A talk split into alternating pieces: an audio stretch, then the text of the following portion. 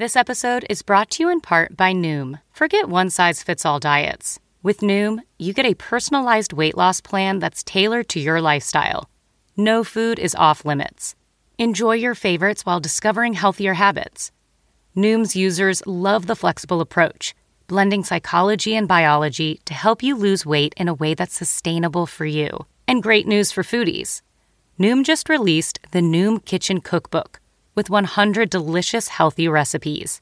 Stay focused on what's important to you with Noom's psychology and biology based approach. Sign up for your trial today at Noom.com. That's N O O M.com. Grab your copy of The Noom Kitchen wherever books are sold.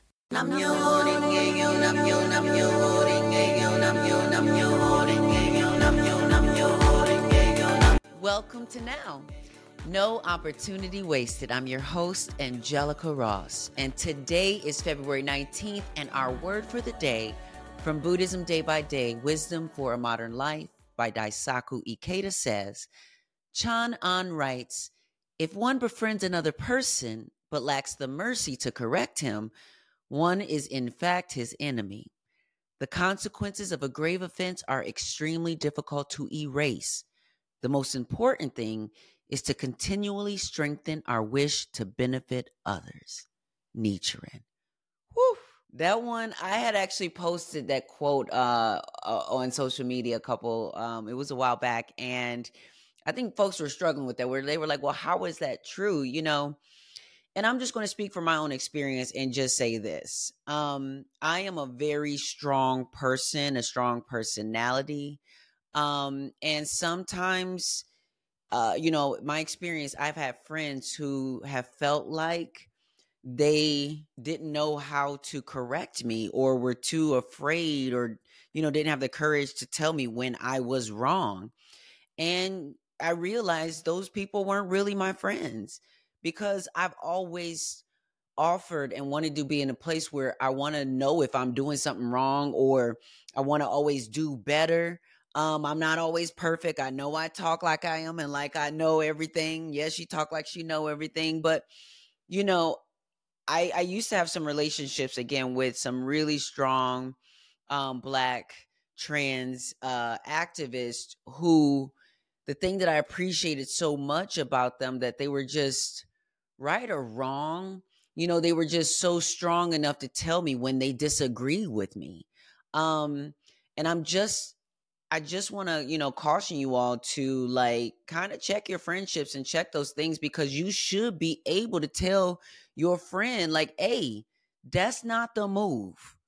Especially, you know, we talk about men being able to disrupt patriarchy and misogyny and violence, folks being able to eh, disrupt transphobia, homophobia, anti Semitism, xenophobia. Like, in order to do that, it's not always coming from some boogeyman or some person that we recognize as an enemy. Sometimes it's our friends. Sometimes it's our family members that we got to say, hold up. Like, that's not right. And so, if you want to be a true friend to folks, I think that you should take it as, again, I always say accountability is the admission price for community and for friendships and relationships too. And if you don't feel like you have the kind of relationship where you can call your friend in and say, Hey, let me talk to you about something. I want you to do better and I want better for you. And right now, X, Y, and Z. And if you can't do that, then um, you know, maybe baby, y'all maybe acquaintances and maybe not friends. But I challenge yourselves to be real friends to folks and to call folks in and to again come to people correct, come to folks correct but be open to accountability, to offering and to receiving accountability. Now, also, in case some of you have forgotten, it is still Black History Month. And I feel like the levels of caucasity have risen to all new levels. I follow Representative Justin Jones, and he took to Instagram as he was leaving in an event that was honoring honoring black sororities and walked into a full-blown Nazi march in downtown Nashville, Tennessee. And just want to be clear that in Germany, this is a crime. I was watching that movie Origin with um, Ava DuVernay, and if you have not seen that movie, you need to go see it. But you know, it just reveals a lot of conversations and things and connects a lot of dots that we don't understand. But again, in Germany, they realize that you can't entertain and allow the festering of Nazis. You can't give them space. And it's a lesson that we seem to not learn here in America. We got to learn all these new names for white supremacy from, you know, white supremacists, neo Nazi, Nazi, white nationalist. And I'm sure there are more terms that I have yet to even know.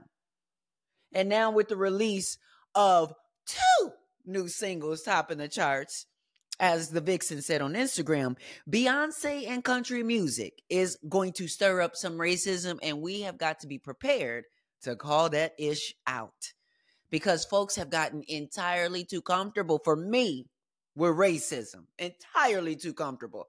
And I know some of y'all are okay with that diet racism or racism light, but to me, it's all bad and it all needs to stop, especially during Black History Month.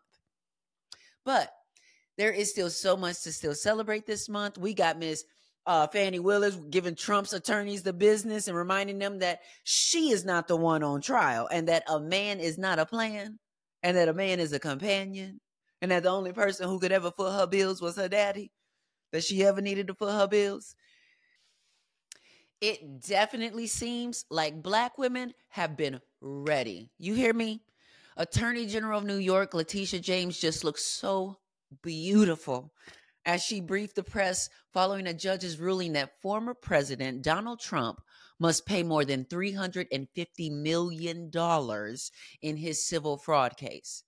She also outlined that with that ruling included barring Mr. Trump and his sons from conducting business in New York for at least three years. This brings us to a running total of more than $500 million in legal judgments when you start to factor in interest. That's what Fortune.com is reporting. And what I love most about this story is watching Letitia go from being sort of not really taken seriously in the sense that folks thought that she was chasing a fool's errand or something when she first started bringing the charges against Donald Trump and his businesses. I don't think a lot of folks thought that she'd be able to take down Donald Trump. But here we are, right in the middle of Black History Month. And yet again, a Black woman has put in the work to get the job done. All right, welcome back to Now. I am with my brother from another mother, uh, RK Russell. Welcome to Now. You know. Thank you. Thank you for having me. Great to see you. Gorgeous as always. I'll take that. Thank you for uh for that. Um so tell me RK, what how are you right now? Like speaking of now, like how are you right now? What's going on right now? Honestly, I am blessed. I am happy. I think being in the new year and in kind of, you know, overcoming a lot of personal hurdles last year, um, having my book come out last year, which I see a copy right there, and I appreciate appreciate. Um, and just all of the the anxiety that comes with with sharing your story and and moving into whether it be a new profession or how people like to coin it life after football even though for me there's no life after football football is always going to be in my life um, yes. but going from from from you know being on the field to now stepping out uh, and telling my story and being vulnerable and showing all of the sides of RK uh, was a challenging. I, I'm, listen, and that's what we're really going to focus on and talk about today is challenge. This podcast, No Opportunity Wasted, is all about helping our listeners and helping people see from many different people and many different perspectives that we all have challenges um, but those challenges really are opportunities to see how we ourselves uh, are better than we were the day before. So we're gonna. I want to. I want to really dive into the yards between us because let me tell you something. I do, I dove deep into this really quickly because when I just I obviously for those folks who don't know, um I we've met a, I think a couple times, but I think yeah. where we really got to sort of exchange and have some time together mm-hmm. uh, was recently when we were in Utah um, for the Encircle uh, Only Love Gala, which um, to be not only honored as an icon, you know, and to have both of us being honored, you know, for just, you know, the work that we're doing with our lives and Mm. how the work that we do with our lives is affecting LGBTQ youth. And then, then you were able to give me this autographed copy. I got my autograph, y'all. So you got to go out there and get your copy. It might not be autographed unless you meet him somewhere, but I got an autographed copy. And I dove into the book right away. And I have to say, uh, wow. First of all, um, there's a lot in here. There you Mhm. share a lot. And as we do expect with a book, if you're gonna write it, if you're gonna talk about it, then you might as well talk about it. Exactly. Um, so let's talk about these challenges. Let's start. I mean, first of all, let's start with with writing the book.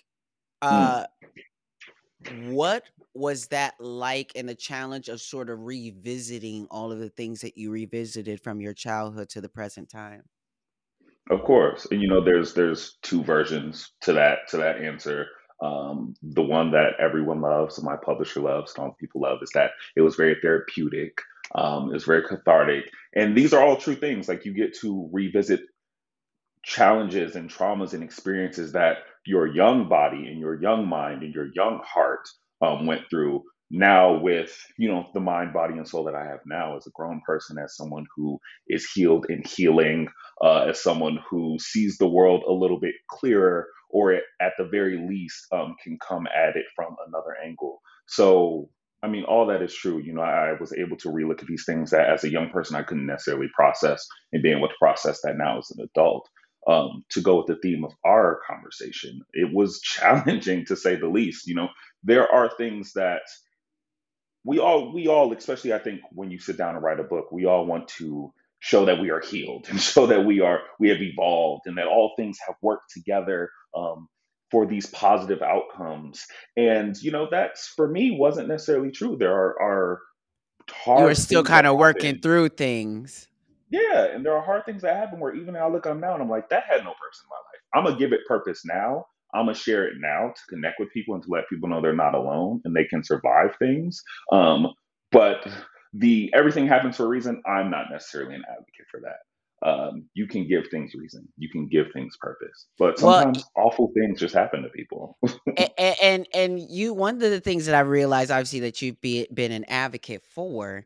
Is uh often the often erased aspect of our community which is bisexuality.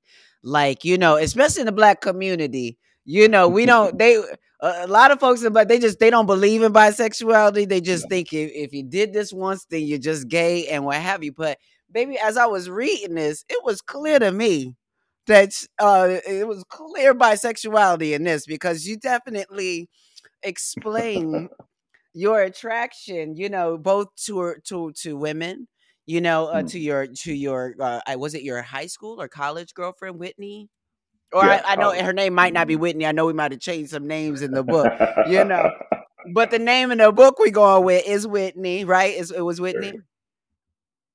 do you think that the relationship with her had to come at a sacrifice of that or do you, do you think did you think at the time there was going to be this aspect of you being able to kind of just understand okay I'm bisexual and but this is the person maybe I want to be with Oh my gosh, that didn't even cross my mind. I mean, if if I would have had that idea, who knows how things would have played out. I mean, I probably still would be where I am now because I was just a young knucklehead with a lot of other issues.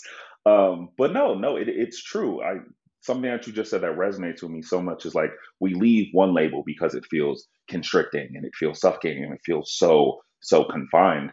Um, but then it was like also the idea of like possibly being gay to me had similar connotations. I was like, oh, I can I can never be with a woman or or every experience I've ever had with a woman then is seen as like it was it was fake or it was it was to hide. Um, you know, there's also the layer of of as a, you know, as a young person being like, well, is that internalized homophobia? Am I just am I just like psyching myself out because I grew up, you know, in this world that that we've all grown up where being gay is seen as like a negative thing. So so there was a lot internally I was already struggling with. I was already trying to figure out add into that being in a relationship with someone and being so close with someone and not being able to share that with them, um, you know, ultimately would create rifts and divides. And, you know, the conversation of bisexuality, whether it be in our community, whether it be in relationship, is the fear to be misunderstood, the fear mm-hmm. to be um, not heard. Mm-hmm. And I didn't want that in my relationship. Um, so I chose then not to divulge the information, which ultimately, like I said, with a lot of other things, meant that for me to have that growth and to understand who I was, the relationship in some form did have to end. Uh, mm-hmm. Because I didn't feel comfortable going through that and also being in, in that relationship. Now, one thing that I know that you missed out on, um, because I was I was reading this book, I wanted to pop you upside your head a couple times, and I was like, "See, this is what you get when you don't talk to your mama." Literally, this that. is what this is what you get when you don't tell your mama what's going on because your mama would have told you that ain't your friend. Period. That person is just there for the ride and for the money. So, like when I when I was reading, you you doing all this for this person, taking them to trips and hotels and rooms, and they got the nerve to have an attitude mm-hmm. and not mm-hmm. be talking and whatever. I was like, child, I'm reading a book myself. And I'm just like, okay, stop. Period. Like, but obviously you were you mm-hmm. were young. What I, I'm I'm curious about is as a black man, um, who then has just discovered this new world, as you also talk about in here, as you open up, finally discovered the gay porn mm-hmm. sites, and and just like you know what you were, what what was starting to attract you were you able to or excuse me did you run into like so many of us black folks kind of run into when we first kind of enter into the wild sea of the lgbt community mm-hmm. you are an attractive uh thick you know black man you mm-hmm. know um did you run into sort of the fetishization immediately of, of sort of being a black man in a in a sometimes white dominated gay space? Yes, yes. That's I mean, honestly, I could probably log into Instagram now and, and, and get that in the DMs if I if you know if, if I was looking.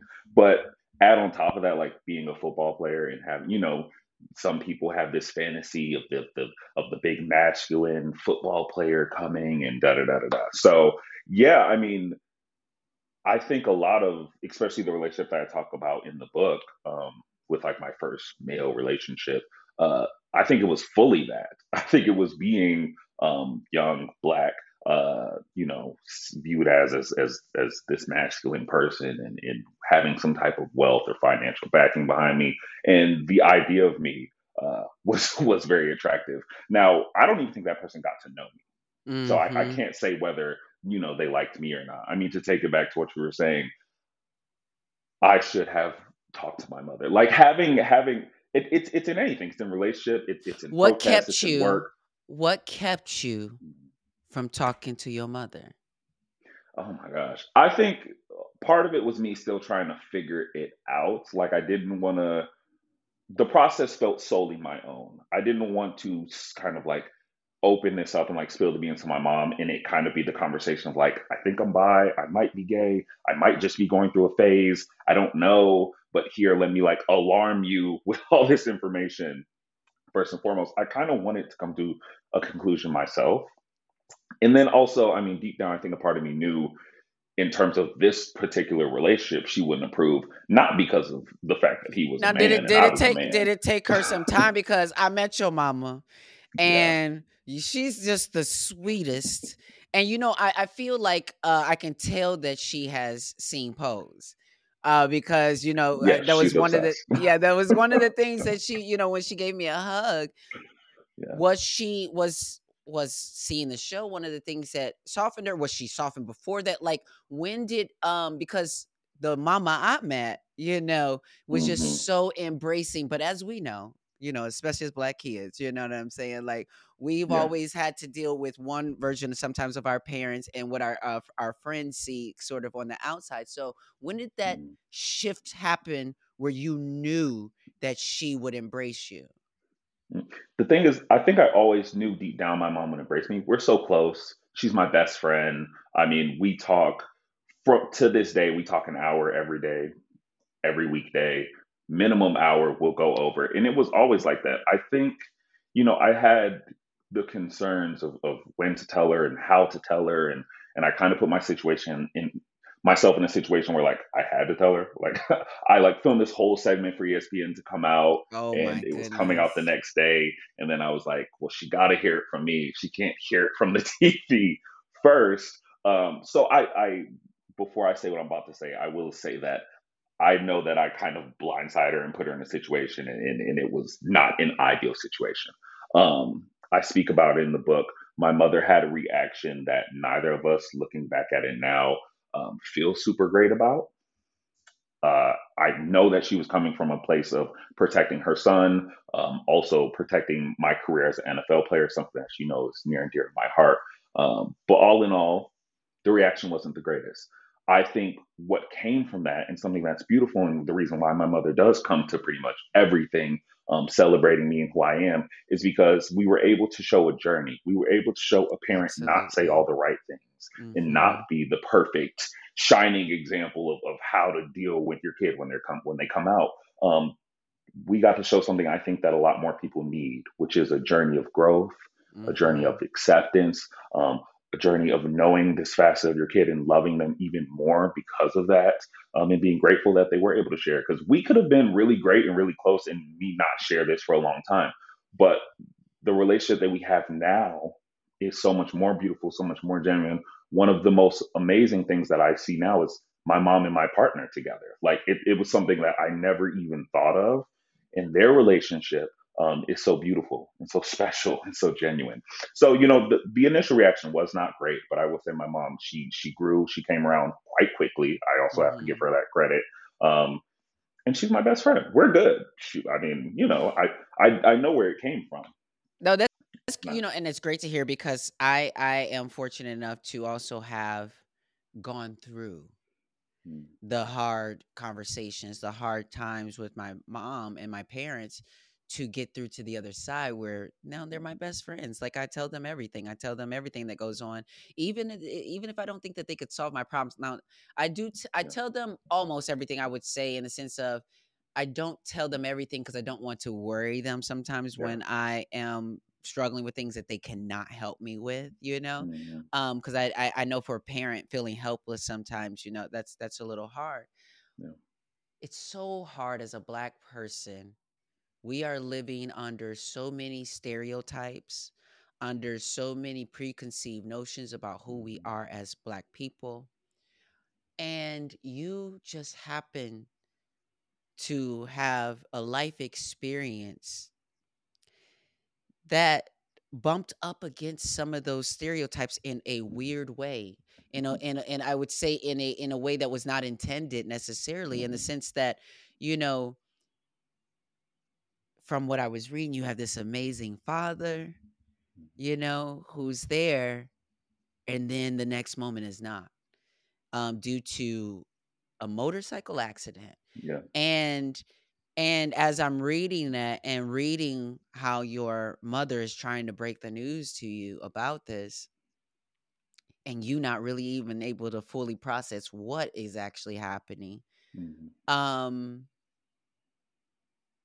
you know, but then to also, you know, realize that your so that's that was your uh, I guess your your your stepfather, I would say that that was mhm, in the motorcycle accident, correct? yeah, And and yet, so you so you had a father there, mhm, but you also had a biological father who was right around the corner, yeah, but that was not involved in mhm, your life.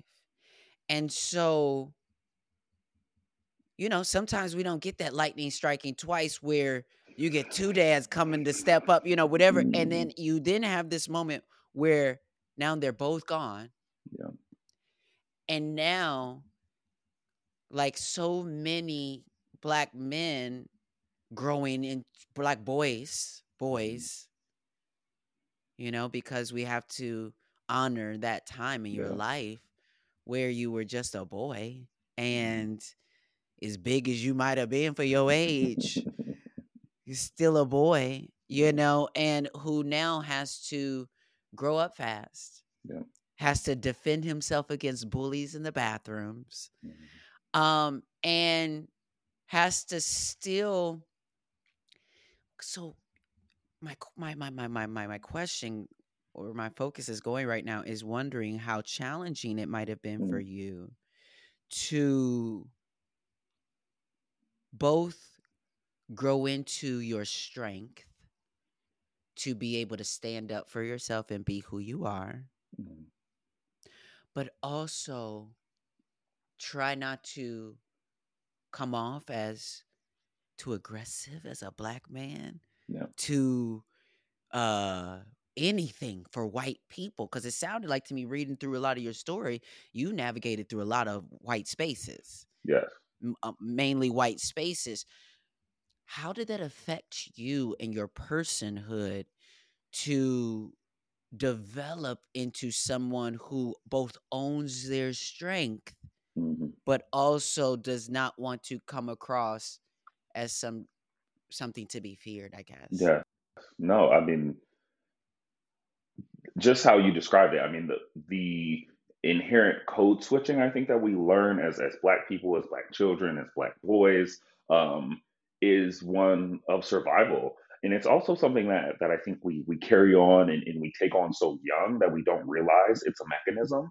Um, and when you don't know that there's a mechanism being used, you then don't really see the negative sides of that mechanism. So for me, um, to be able to use what served me uh, was something that was both probably my saving grace in a lot of situations and both my detriment later on in life um, in other situations to view myself not as just a human and just a boy, uh, but to view myself as uh, the things that serve me in these moments really messing my head down the line. It's it's you know walking on the football field and making sure that you're the biggest, strongest, most domineering, aggressive. You know you you want to be the the top dog. You want to be the alpha, and then leaving practice and taking that jersey off, which gives you so much recognition and so much comfort and so much acceptance and admiration, especially in white spaces. Uh, and to then put on a hoodie or a sweatshirt and be seen then in the complete opposite way and to be walking home and, and to make yourself smaller and to shrink and then to speak make sure you speak super proper when people address you and say sir and ma'am and you know just to to do all of the things became so natural um Mm. and, and I didn't realize that that mechanism was something I was using my whole life in certain relationships. Oh, this is the type of guy you want. This is the type of guy I can be. Um, in friendships, oh, you want this type of friend? Let me be that, and not ever really just taking a second and being me. Also, the compartmentalization of self, um, specifically, especially in men, I believe, uh, is so dangerous. Is so Mhm. dangerous to to Mhm. to take emotion and see it as, like I said, something not serving me. So I'm like, I'm gonna throw that out. Um, to take softness and vulnerability um, in in this Let's talk about that for a second Yeah. because I want to talk about because a lot of times I, I what I love about trans people is Mm, that whether especially trans men, what is so amazing about trans men that I think that we have our society has yet to tap into their their brilliance, but mm, the ways in which trans men arrive at their manhood you know mhm, because what we have to realize is that young boys become you know young men you know and they arrive mhm. into their manhood. They're not born men you know Yeah. and that's why i as a trans person was not born a man. I would have to Mm, go through a process of manhood which that was not what my process looked like. So but um what i love about the process is that you have to separate yourself from perceptions and have to dive into actual actual reality meaning not what Mhm, people put on and puff up and say or whatever. And so as someone who has come to their identity and understood in ways in which you code switch with your masculinity talk to me about what it feels like to be a fly on the wall in a space like an NFL locker room or mhm. like a space where you're one of them. You know what I'm Yeah. saying? Because you you you know you just as tough as the next one you can do the job you there for a reason but um you know you might not be having the same kind of con- i mean i did read in the book how you know some of the conversations around like women and things like that because you're bisexual it just is Yeah. natural and you can slip into that but what did you learn Mm. what did what did what are some of the things that you learned by being reserved in that space and listening Oh my gosh, I I learned that regardless of our identity, our sexuality, our race, our religion, we all suffered the same hardships, the same challenges, um, in terms of just like boyhood to manhood, like you say. Like we all heard kind of the same stuff. You can't be this, you can't walk like this, you can't talk like this, you can't like we all suffer that. And a lot of us are just repeating it because we don't know that there's another way. We haven't unlearned that process. We haven't sat or thought or been in relation with or conversation with people who have already challenged that and already redefined that. Um, so a lot of it was just kind of like, uh, what is it called? Uh, copy paste. I'm like, oh, you saying the same thing my high school coach said to me because his high school coach said to him because yada yada yada yada yada yada. And you see a lot of men also suffering um, and being the the perpetrator of their own suffering and and and Mm. not realizing it. Like you hear men talking about not being able to connect um, with their wives or with their children, or or not knowing how to show up. Uh, and some of it is because you know the people like me who did, who did not have fathers in the home or, or, or went through turbulent things as young as young children. But some of it is because they're not allowing themselves uh, to show up Mhm. as them full selves. They're they're Mhm. they're showing up as this the robot that is a man and not Mhm. being able to, to to connect with their loved ones on a human level. So I, I think that was a big thing is like you don't, you know, to to hear a conversation and to know the lessons that were taught and the punishments given because you went through them as well, and to realize that you don't have an aversion to me. You have an aversion to being human and to yourself. Um, and you can never accept me because you haven't even accepted yourself. You're like in a whole nother. There's like levels. One other question I want to ask you is what is your relationship with faith and with spirituality? And the reason why I ask that is because what I realize, especially with big life opportunities, Mm, you hit maybe you hit it famous on TV, or maybe somebody, you know, becomes a great writer, director, this thing, or whatever. And if your spirit is not in order, mm, um, it definitely takes you through some things. Um, and again, obviously, we did see you did go through some things, and we, we wrote about that. And folks, y'all got to read it because this is woo, it's drama, baby. It's great. But what? So, what is your relationship with spirituality? Do you have one? Did it help you get through? Was was faith ever part of the equation?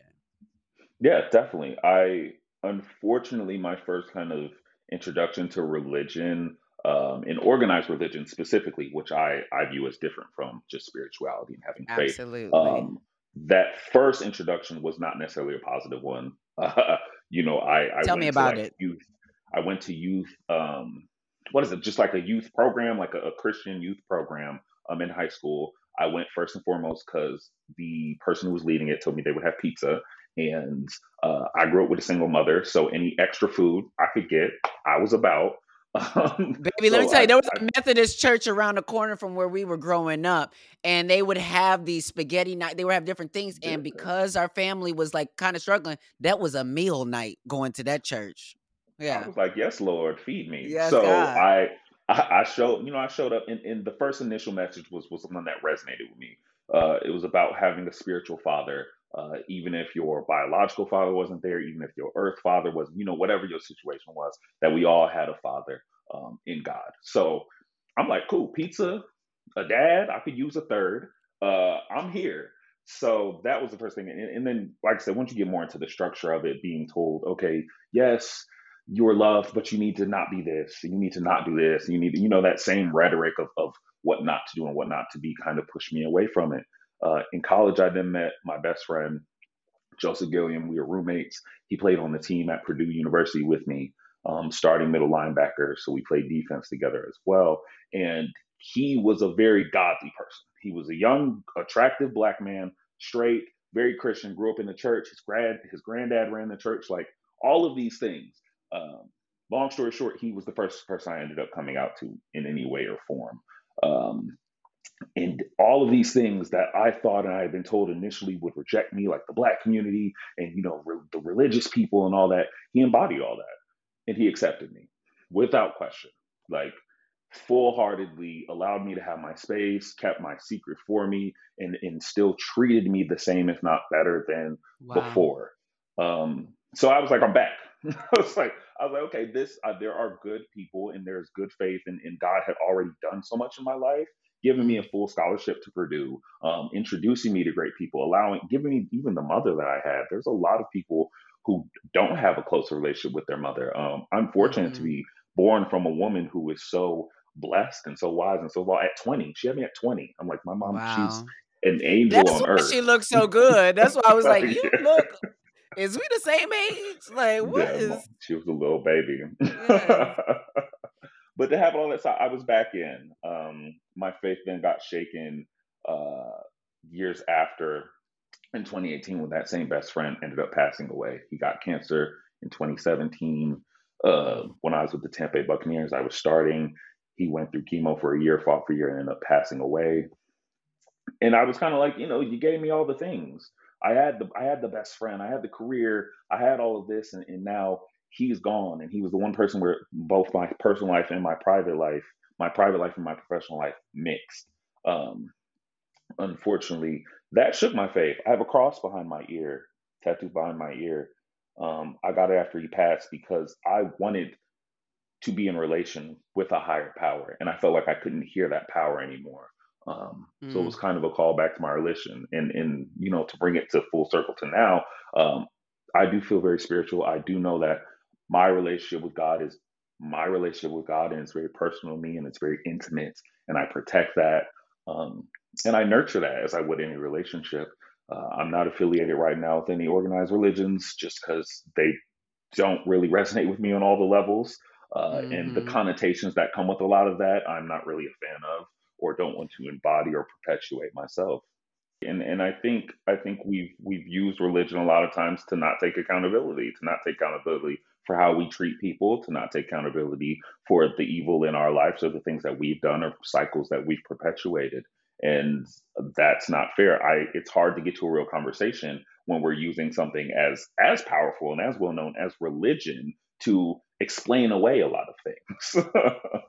I, I, I I don't adhere to that as at all. And and my God, my relationship with my God and my higher power tells me how to love you, tells me how to be kind to you, how to forgive you, how to create space for you, how to understand you. It does not tell me how to judge you, um, how to harm mm-hmm. you. He does not tell me how to how to control or change you. Those are not that is not what we talk about in my time. Because also when I'm talking to God, it's it's my time. Like I right. You're gonna get your time. Can you imagine? That's the other thing I be saying is stay candy. That's the other thing I be saying. Can you imagine? I cannot imagine. I cannot imagine getting God on the line. and talking about somebody else.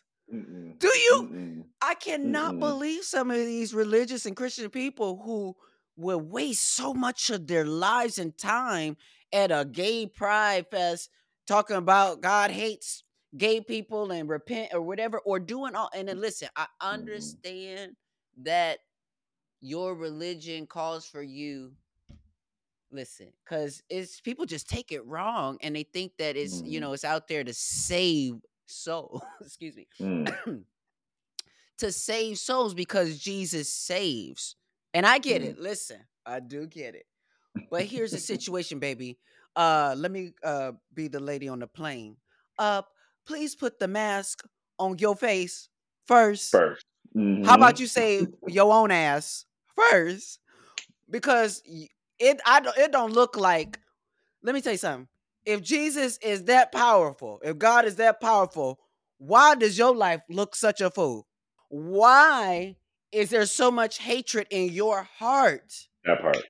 That part. If God is who God, if because the God I, I know about and that is just that's just to be the wildest thing to me is that people talk about a source or a god or a thing that they mm-hmm. truly know nothing about and aren't even qualified to be a representative of and not only are yeah. they not qualified, they're actually out here being bad representatives of their faith yeah. and of their faith communities.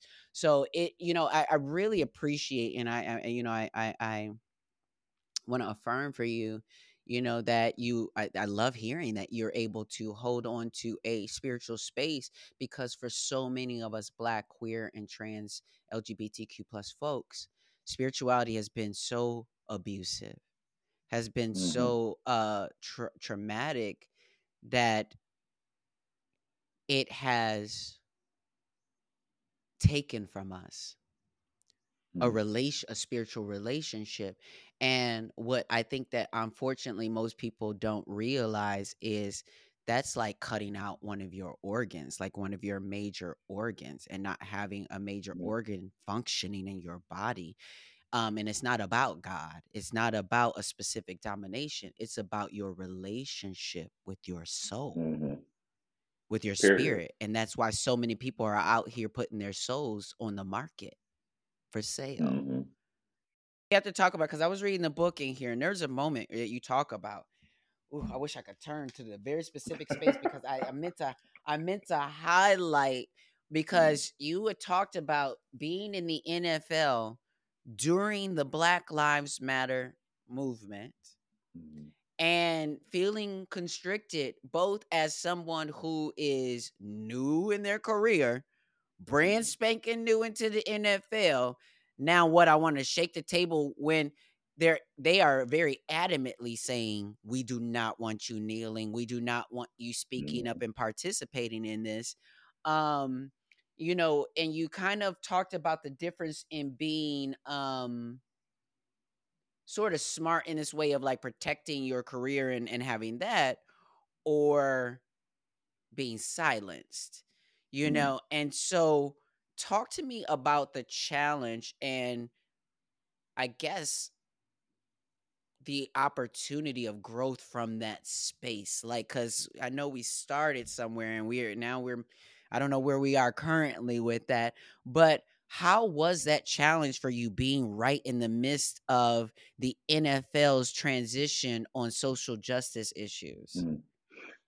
I think the first feeling I had was, oh, is this the dream? Like, you know, I my whole life I worked to get to this point.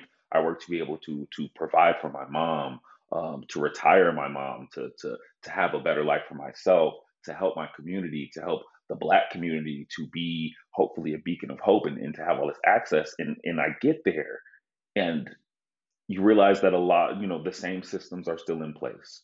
Um, the same systems uh, built by us but not for us mm-hmm. are, are, are still maneuvering in ways that might not be perceived as evil but that show that they see black lives and black bodies and black spirits as, as secondary, whether it be to money, whether it be to their own lives, whether it be, you know, to whatever that that this is is is is second. And for a lot of people, third, fourth, five, you know, not even on the list. So I think first the first thing it was it was very eye opening for me. I was like, you know, just because I have achieved my dream doesn't mean that this dream is perfect. It doesn't mean that mm-hmm. this is everyone's dream. Mm-hmm. Um, and I saw players choose uh, to stand and to, and, and, to protest and to kneel and to do that o- over um, the facet of, of, of, this NFL dream. Did you see where they and, being? Uh, did they face consequences for that?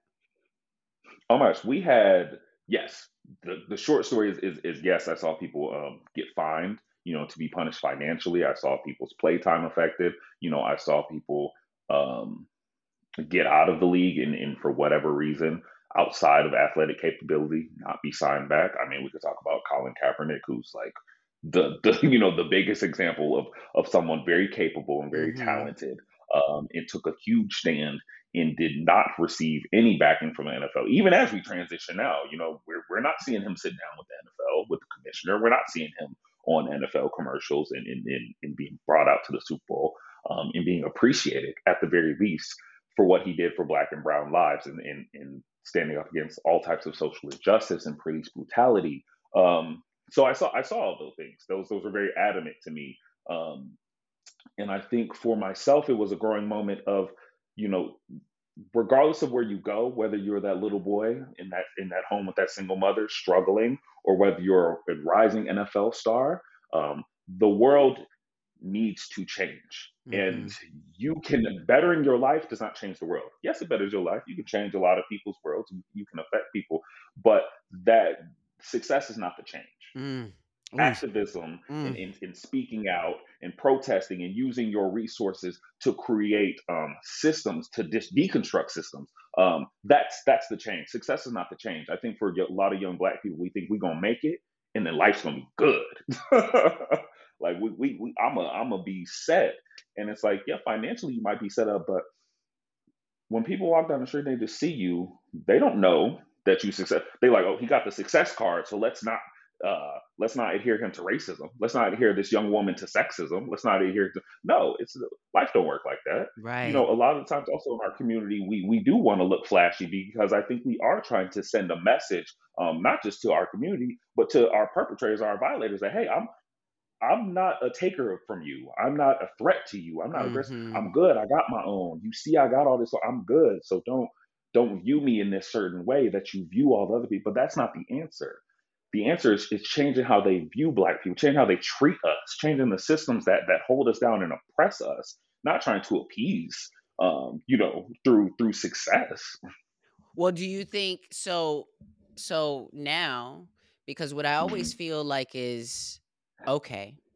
So when we live and we learn, we do mm-hmm. better and we move differently and all those different things. And I feel like, you know, as you talked about Colin Kaepernick and him speaking up and using his platform, um, what did that did that how did that influence you feeling like you could speak up even though this is a completely different conversation you know and going feeling like that you not only could speak up that th- but that also you would be okay after yeah. the aftermath. Did you did did you always feel so strong that you would be okay or was there still a little bit of nervousness on how things would kind of fall fall out? Oh there was a lot of nervousness. I think even in seeing colin kaepernick colin kaepernick as an example you know there is a part of me that's like well he is still exceptional. I'm like this is like you know, Super Bowl quarterback. You know, he he he played in the biggest game at the biggest level. Um, he had a lot still of opportunity outside of football. So there was a bit of like, maybe I could do some of that, but like also I'm not Colin Kaepernick. like, like he's, you know, he he is him. Um, but you are RK Russell, but okay. Mm-hmm. Period. I, and and it's mm-hmm. and it's about owning that. It's about owning that strength and stepping into that. I think more people like Colin Kaepernick, like myself, um, the more examples we have of that, the more different types of people will feel empowered in their own talent and their own ability and their own worth. Uh, I will say that it has also changed the way that I look at a movement, and I think that that was one of the most valuable things that we need. All of us, we we we need the the the people who are maybe more silent but doing the work, doing the groundwork, mm-hmm, doing the mm-hmm, community mm-hmm. work, doing do, you know on the everything from the big ballot to the small ballot. We need the vocal leaders. We need people sacrificing. Um, you know, we need those people using their platform and using all they've done, being the Colin Kaepernicks, being the R.K. Russells, being the Angelica Rosses of the world, and and we also mm-hmm. need people in the middle. We need people who maybe don't know but are learning. Um, yes, we need people yes. who, who don't know but aren't afraid to come and sit at the table and to listen uh, and to be educated, to educate themselves. And also, you know, this is a hot take, but like sometimes stuff does have to get rowdy. I, I'm I'm not, you know, that listen, you know, way, you talking to the right one. You talking to the right one because I know when it need to get rowdy, you know who to call. You yeah. definitely know who to call. So so listen, let me ask you this. So coming back to now and no mm-hmm. opportunity wasted. So what's going on now. So now, what is the yep. transition now? What is the opportunity now for you? What is what are what are you what are you looking forward to? What are you working on right now? Oh my, I think well to start with in the realm of football because I talk about my relationship with the NFL. Uh, to go from being a player of and an employee of to now like a collaborator with um, to it to it being something where we can be a communication and we can educate each other, we can challenge each other. Uh, the Super Bowl is coming up for those you know in February for anyone who doesn't know. Uh, and NFL is doing a Pride Night in collaboration in, collabor- in collaboration wow. with GLAAD. Um, they've done it the past several years. I've been fortunate to be involved. Uh, Listen, if you got out. an extra invitation, I'll show up in a cute jersey outfit. oh. For real. Yeah. Oh, I would love that. I would love that. Please, I would love okay. talk to somebody. Let's talk to somebody. Yeah, I'm gonna say we, we gonna be because I can. Because um, listen, it won't be just Taylor Swift walking out with something. I might walk out with something too. Period. Oh, yeah. definitely. um, so so that that's beautiful, and and and you know to be able to share my art, to be able to write books, and and to have this experience um, is something that I love. It's and didn't your book get option? Didn't your book get picked up as an option from with Gabrielle Union? Gabrielle Union and Sony. That is Pictures, public uh, information, uh, right? I'm not just telling T that you didn't told no, me. No, you're good. You're good. okay, okay, okay. But now knowing that yeah. she's putting her uh, effort behind you as well, I know this is going to be an amazing story. So you are now uh, going into Hollywood. I it's it's be know, careful. Team, we joke, we joke about it. Yeah. We we joke about it, but we've given it the term from the huddle to Hollywood.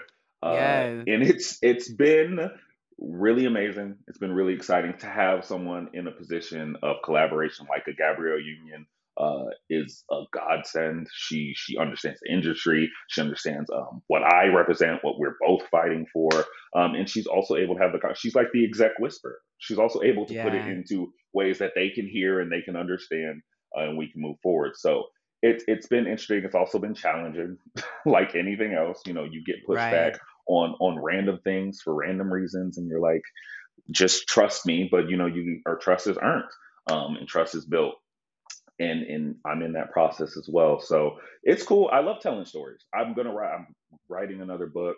I'm producing this show. I want to produce and write more shows. Let me tell you, you are um, breaking the mold as a, a jock athlete, writing books and, and reading it on audio books. Yeah. Listen, I'm not trying to be shady, but what I'm trying to say is, you know, that ain't really what we think about when we think about football jocks. So no. you are breaking the mold because when I tell you, baby, you reading that book too. Oh, thank you. I appreciate yeah, that. Because you know that that that's not a uh that's not a decision made lightly for nothing. Mm-hmm. Not everybody be reading a books because that ain't the right choice to do. But like yeah, and, and not everybody should. and not everybody should. But hearing you read read the book really uh I felt like brought me even closer to the story, especially hearing these really uh vulnerable moments, you know, whether it was with your mom or whether it was with you trying to grapple with yourself and and and and and bullies or whether it was the fact that you um wait, not selling drugs. Was you selling drugs? Like wait, not selling no, I was I was I was stealing. You stealing. That's what it was. You were stealing. robbing child. Ooh, like that's why I tell y'all it is a story, and I can't wait to see it on Starz or HBO or one of them or whatever. Cause 50 Cent you out there, 50 Cent? Go ahead and get behind that too. Put a little grit on it. Put a little grit I'll, on it. I'll let your boy. Absolutely. I can, I can totally see it. I see all of this for you. Thank you for just sharing your life and your story and making the most out of what could have been, you know, a mm-hmm. very traumatic story because there are just so many people who have lost parents, there's so many people who have had to fight all kind of bullies. There are so many people who are struggling with their identity.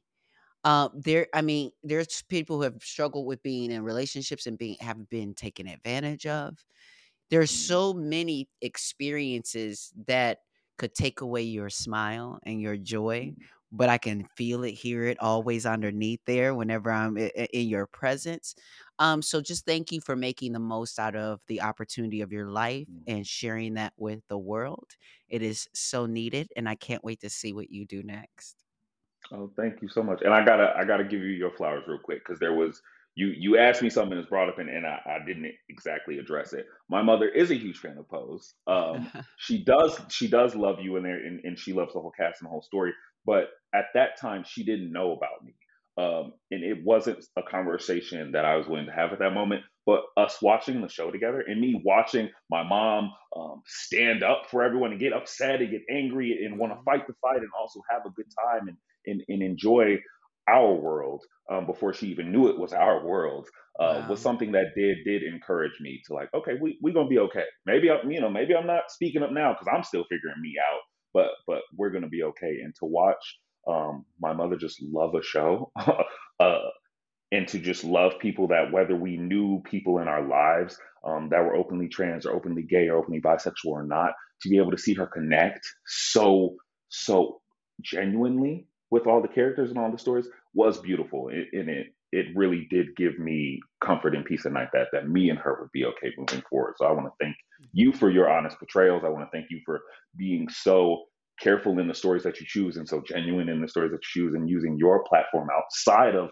you know the the big screen and the small screen to to be um, an advocate for all of us because because a lot of people advocate but a lot of people aren't advocating for all of us. For um, all and, of us. and, that's because i understand that, that if uh, all of us for, aren't ain't free then none of us are mm-hmm. truly free. And as we could see that in the fact of from what you've talked about whether it's from the nfl or whether it's from hollywood and you want to speak up and you you want to you know um speak up against injustices and stand up not only for yourself but stand up for all people but we realize that there's a cost to it and what mm-hmm. i love about you and a lot of the people that i talk to is you say i'll pay that cost yeah because so also what people don't know paying the cost. is there's a cost there's a cost for the silence too, and I don't think people understand that either. That you you not just paying for speaking up. If you don't speak up, you you paying something as well.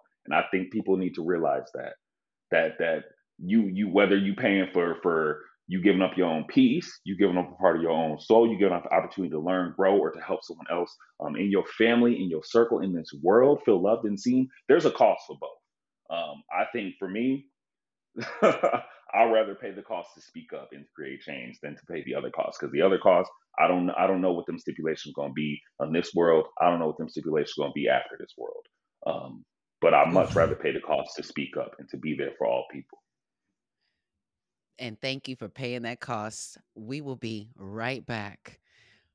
Whew. Hey Russell. Oh, Thank you so much, RK, for joining us. And I look forward to seeing your book turn into a movie or a series or something because I feel like the world can continue to learn so much from you, RK. All right, y'all. So before we go, I want to drop another Buddhist breadcrumb and share with you something that we call a ship to cross the sea of suffering. In the writings of Nichiren Daishonin, he writes, one who listens to even a sentence or phrase of the sutra and cherishes it deep in one's heart may be likened to a ship that crosses the sea of sufferings of birth and death. The great teacher Miao Lo stated, even in a single phrase cherished deep in one's heart will without fail help one reach the opposite shore. To ponder one phrase and practice it is to exercise navigation. So, one of those ships I'd like to offer you is a saying that we say from this moment on. Some of us are suffering because we can't let go of our past, ours or someone else's. As Buddhists, we abide by the laws of cause and effect rather than focusing on whether something is good or bad. Karma is not good or bad, it just is an accumulation of causes that have created the effects in your life. But instead of resigning to your life just being the way that it is because of past wrongs or worrying about every mistake and misstep, we focus on the present moment and say, from this moment on. Now, hear me when I'm telling you, there's nothing you can do to change your past. But what you can do is something right now that will create a positive ripple effect in your life and the life of others. No opportunity wasted. See you Friday for our all new mini episodes to help bring us back to now and finish the week out strong.